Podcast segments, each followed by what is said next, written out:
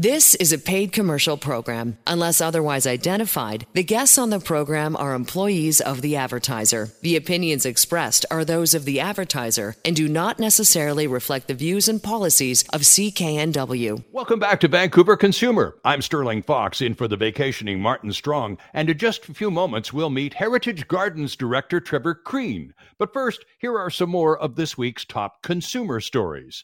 If you live in an area prone to wildfires, as we certainly do here, general guidance suggests avoiding outdoor activity and keeping windows in your home closed. But research from the University of California, Berkeley has found that some of the most dangerous particulate matter produced by wildfire smoke can penetrate closed doors and windows, leading to unhealthy indoor air quality. It's important to keep your indoor air as free of smoke particles as possible, and an air purifier can help. According to Consumer Reports, not all air purifiers do a good job of removing smoke particulates.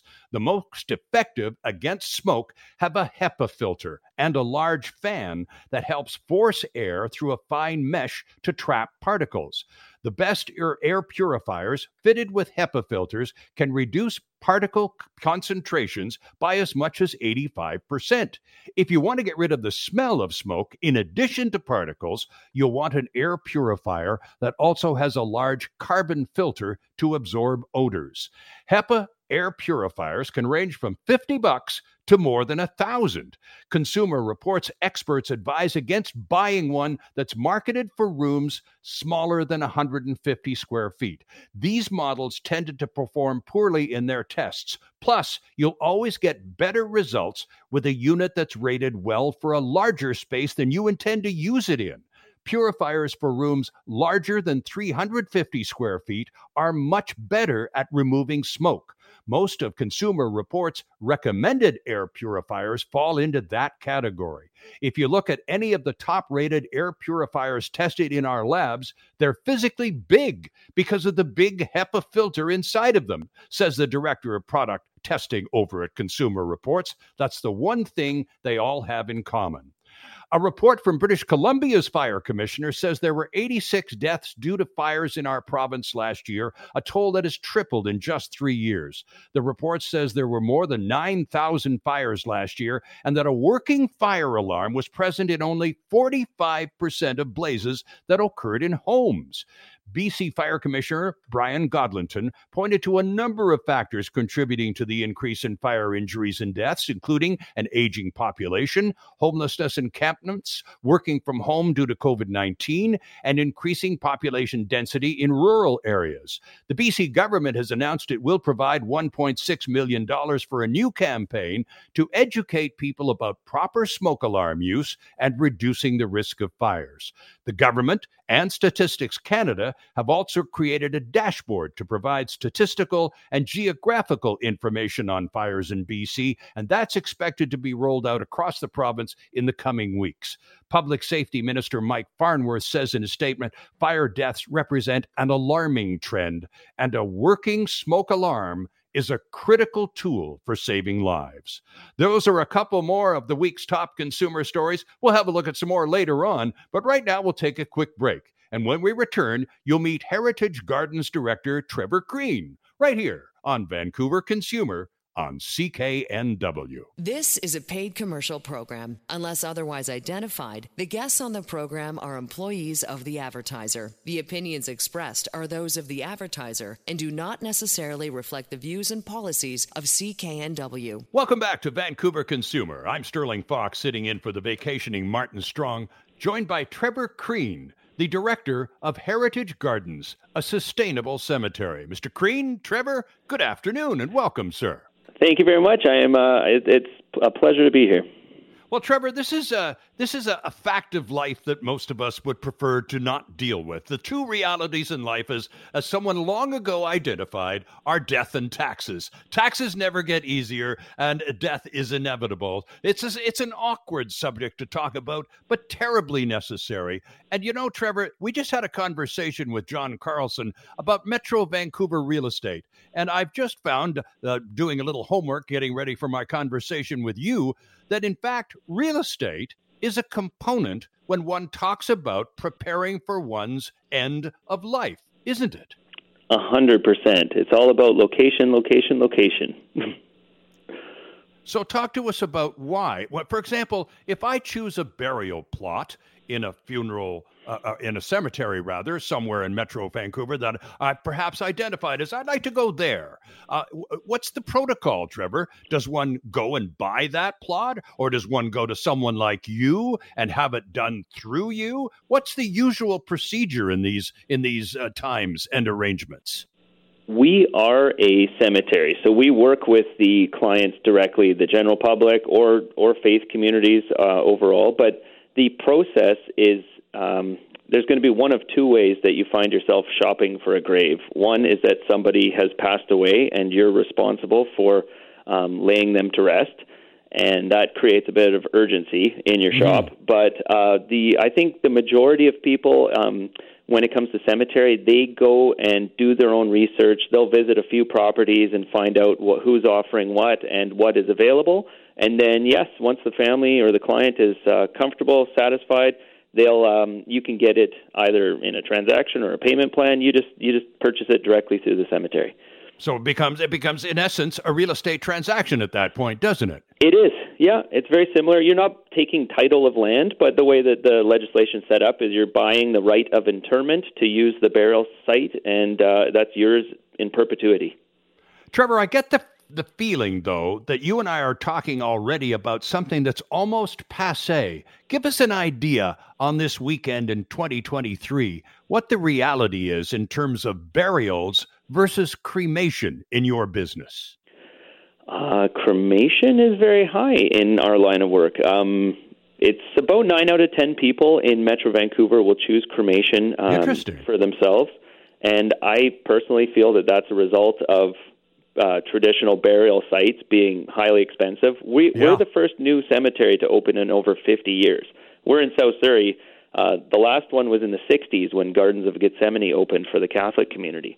And so you can imagine that we've done a, a brilliant job of getting the world's attention through the expo and through having the Olympics and through all of these major international uh, occasions. Well, it's like we were kind of caught flat footed when the whole world wanted to move here, and mm. um, a lot of our infrastructure, including funeral and cemetery space, has kind of been overlooked. So now you mentioned you're in South Surrey in the Hazelmere area uh, on 16th Avenue, uh, and you also refer to yourself at heritagegardencemetery.com as a sustainable cemetery. Trevor, what does that mean? What we mean by that is that um, it, in the simplest form, we are trying to encourage families to go as eco friendly as possible. Uh, we are the first green burial certified cemetery um, here in Metro Vancouver. And then beyond that, uh, the other pillars to us of sustainability is that it has to be affordable. I mean, you can you can save the planet, but if nobody can afford it, then you're not helping many people. And right. the other aspect is that we've tried to incorporate memorialization that actually um, it symbolizes something. It, it means something. What a, and an example of that would be when you take a walk of our grounds, you might see a bronze butterfly on a plaque, or you'll see a bronze salmon on a plaque. And the salmon symbolizes that we've made a contribution in that person's memory to the fish hatchery that's a kilometer downstream. That will that will pay to raise about 300 salmon to be released into the ecosystem, and the bronze butterflies are um, we've made a contribution in that person's memory to the local hospice here, which just helps with their overhead and keeping their their organizations going. So people have no control when somebody they love leaves their life, and when they come and work with us, we try to help them with memorialization or ceremony that is really going to honor the life lived, but also give back to the, either the community or to, to just remember that person in a way that shares their values. Trevor, you're a fourth generation funeral director, and I know you're not a Wills and Estates lawyer, but answer me this question How many people leave this earth without any sort of funeral arrangement at all? In terms of having nothing planned ahead, you mean? Yes, exactly. Yeah, I, uh, I'm sorry to say that that's the majority. I think really? it is it is so comfortable to not think about death and end of life things, and it's unfortunately it becomes. I, I think it just becomes a self-propelling uh, prophecy because if you ignore it and you don't look into it and you don't do your research, then, and you just think, oh, I, it's it's cheap to ignore it. It's going to be expensive, uncomfortable, and a whole overwhelming process.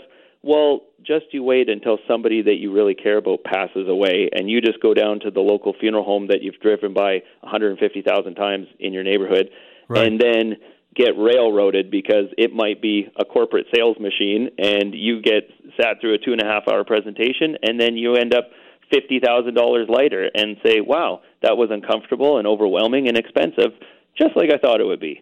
That's that. It can be done a lot better than that. Well, you know, it's interesting. It is an uncomfortable subject, and, and I'm sure that even people listening to us right now have, have sort of squirmy and sort of awkwardly enjoying the conversation because it's something that, frankly, for many humans is difficult. Confronting your own mortality, Trevor, you're a fourth generation funeral director. You know exactly what I'm talking about. It's awkward on a good day, and a lot of people just can't wrap their heads around any kind of conversation about it. That, plus the fact that there's a public perception that the funeral industry is become really corporate and really slick over the years, is, is somewhat intimidating, don't you think? It's too bad. Um, yeah, well, a lot of the family-owned businesses, like they don't really, they haven't made it past two, three, or fourth generation, and so um, those funeral homes go up for sale and is sometimes it's the bigger companies that have the budget and so they they acquire eight or ten funeral homes in a city and they keep the original family's name on the door so you don't right. know the difference between the Jones family or corporate America running the Jones family funeral home. So let's talk about a green burial. You mentioned that a few moments ago, and it's it's something that, frankly, I'm not familiar with at all. What do you mean when you discuss green burials?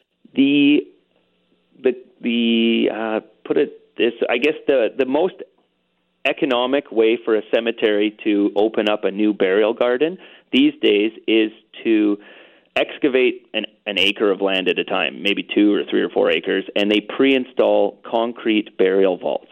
And so there would be, call it 4,000 concrete chambers installed in the ground, and they cover it up with about two or three feet of soil and then those are the graves. So that when people are purchasing a grave in many of the metro cemeteries, it's a surveyed cement box you're buying, and so they when at the time of the burial they just open up two feet of earth, pull off the lid, drop you into the box, place the earth back, and there's your parking spot for the rest of the time.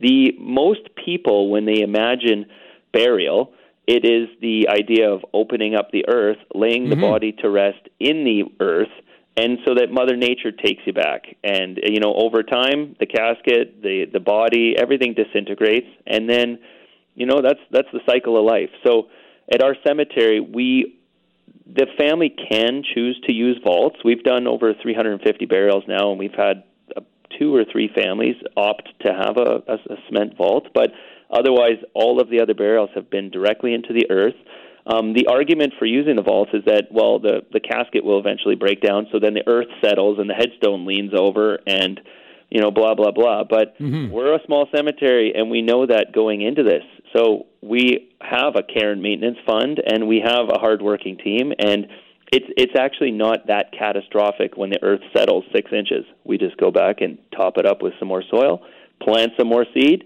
straighten out the headstone, give it a good polish, and hey, we're we're working with the environment, not against it. So let's let's talk about now that that uh, description of the vault, etc., refers to a casket burial. A lot of people, as you've already said, the majority, the vast majority of people opt for cremation these days. Do those people who get cremated, Trevor, tend to have the urn or their remains uh, containing their remains buried, or do people keep the urns uh, in their homes or in special places?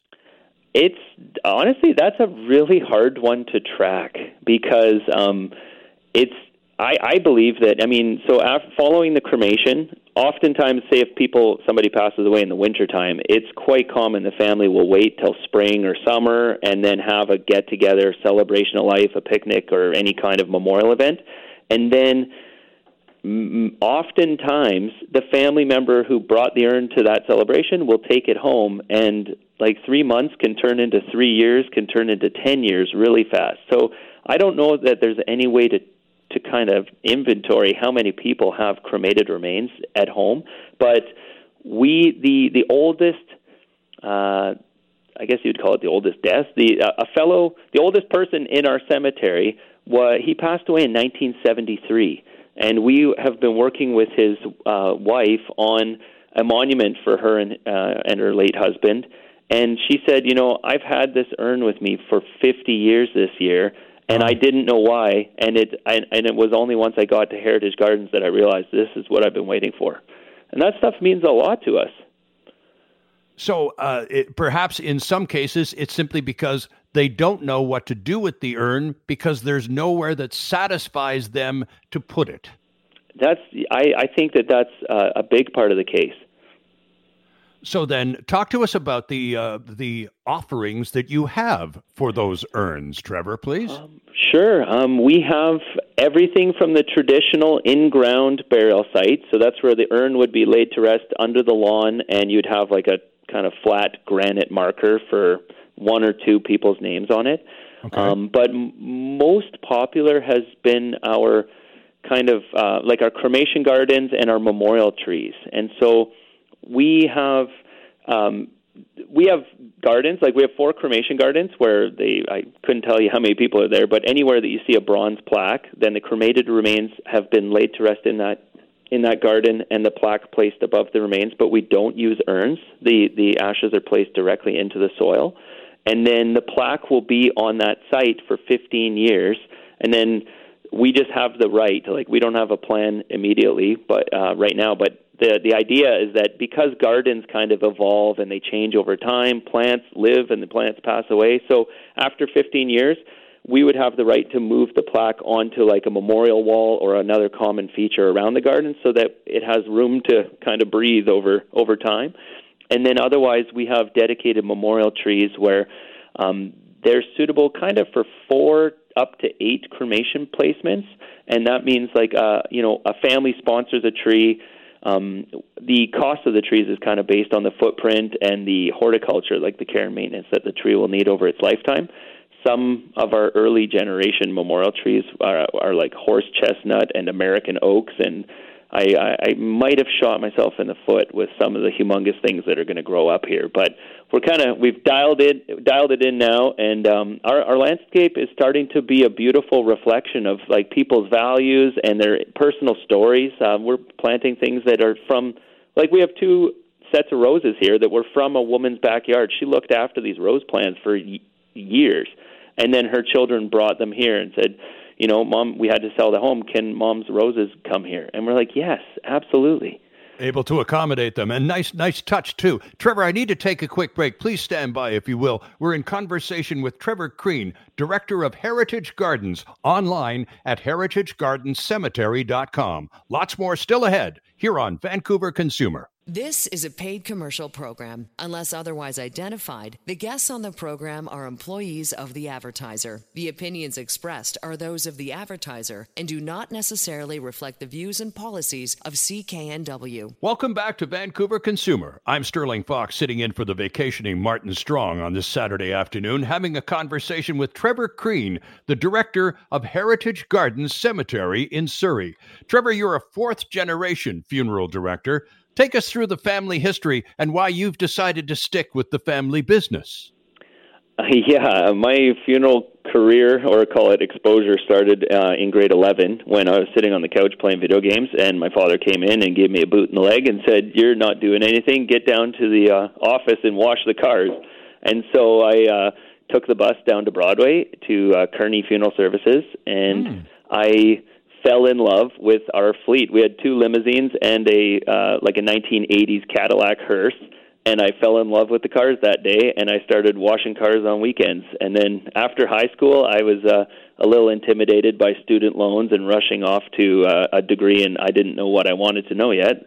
And right. so I just kept washing cars, and then that turned into going to church, and then it turned into going to hospitals and doing transfers, and then after I'd spent a couple of years helping on funeral services and helping around the property, um, I like I just kind of I realized that families would be asking me questions about the process or what happens or what do we need to know. Like at the back of the church before the funeral starts, you could you could have the family like, where do we sit? What are we doing? And I had the answers, and that really uh, triggered something in me where I, I felt such a satisfaction about helping people when when people don't know what's going on. That's just an extra layer of discomfort, and when they're going through something as uncomfortable as end of life or a funeral arrangement stuff, just a little bit of comfort, a little bit of compassion can go a long way.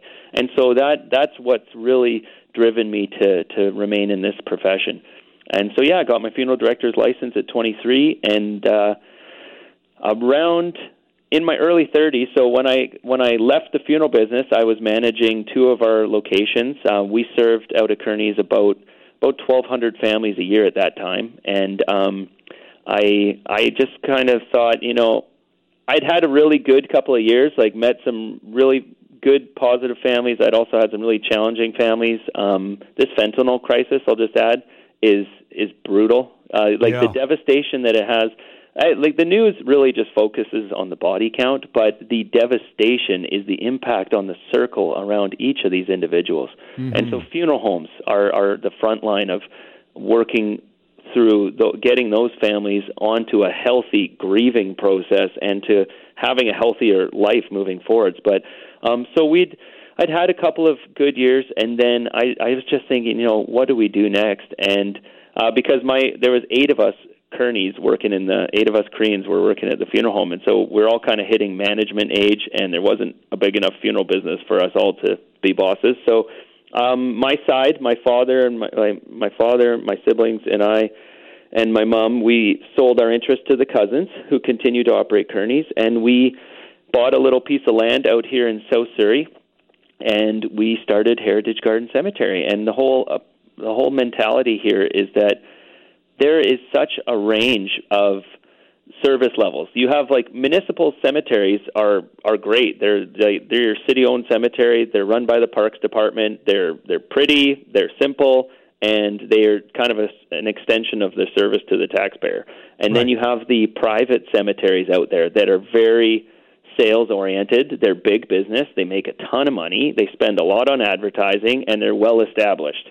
And in the middle I saw a huge opportunity that why don't we create a, a, a, it's a cemetery only in the fact that yes we do receive caskets and we bury the remains of loved ones. But otherwise why can't we make the setting as much like a west coast inspired park where people want to spend time here where we have we have vegetable gardens going off to the side up near the office. We have beehives. We have memorial trees. We have um, a lot of wildlife out here. We don't use any chemicals and pesticides and things, and we let our unused areas grow up into pollinator meadows in the spring and summer. And I was like, why don't we just create a space that people want to be so that they they can come here as often as they need to on their own grief journey, and we're just going to be nice people and we're going to help them out any way that we can. And that's what we've really built here. It's very non traditional sounding, and yet the funeral business has become non traditional in, in its own way over the past 20 years because, if, if for no other reason, Trevor, than simply the diversification of our population, correct? That's probably a, a part of it, yeah. And also, like, the East Coast is a lot more traditional. They'll have a much higher burial rate than cremation rate, but in as, in the West, I believe like that you could kind of follow this trend right down the west coast down to California, where we've always kind of been more free spirited, less attached to tradition, um, maybe less attached to a faith community out here. People are uh, they always you know we're big on yoga and everybody want is spiritual to the universe and stuff. But at end of life, that doesn't always provide the best direction for how to deal with the loss of a loved one.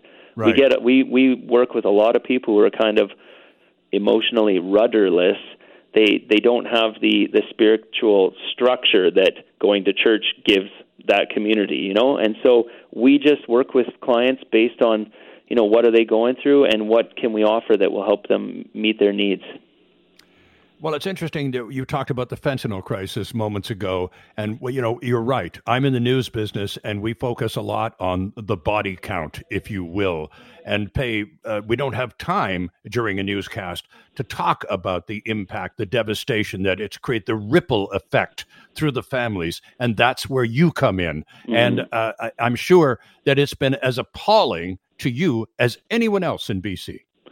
Well, you take so 2,500 some odd people died last year in BC. Times that by easily five, and that's the number of people who are immediately affected by the loss of those individuals. And it could easily be 10 or 20 per person. Um, I'm, I, I have families that have uh, a kid in their 20s, kids in their 30s laid to rest here, and I'm I see the the grandparents, the parents, and the the, the children of the deceased like, man, you want to talk about an emotional heart wrench? Like, yeah, people, man, people are in pain out there, and are like, my job as a human being is to treat them with kindness and compassion, and to do what I can using my skill set and the, the the efforts of our team to just get people on a healthier track going forwards. Trevor, I want to talk a little bit about something you mentioned in the first half of our conversation the fact that the vast majority of us humans don't have any kind of schedule or plan for uh, the end of our days. And therefore, a lot of surprised family members or friends or associates are left with those plans sitting in their laps when they are least expected. What do you do when people in that circumstance come to you going, What do I do now? Um, in most cases, like there's a few different uh, levels of what do I do now, but in, in most cases, like the urgency is to make arrangements for the deceased. So they'll be in a care facility or in a hospital, or sometimes they'll be at home, and people need to make arrangements for the body. So calling a local family owned funeral provider is going to in almost every sense, there'll be a, a less cost to handle a cremation or to handle a, a direct burial arrangement. So that kind of takes care of getting getting your loved one into the care of a professional who is going to shelter them, and then that the funeral home is the one who gets the death certificates for for the family to settle the estate later.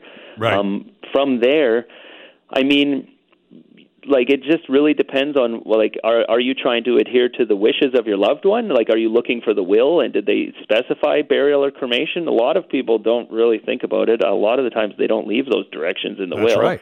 um if they the the worst i see is when they say i would like to be buried and have you know a funeral at our church and i want to be buried in this cemetery over here and they haven't left funds for it because right.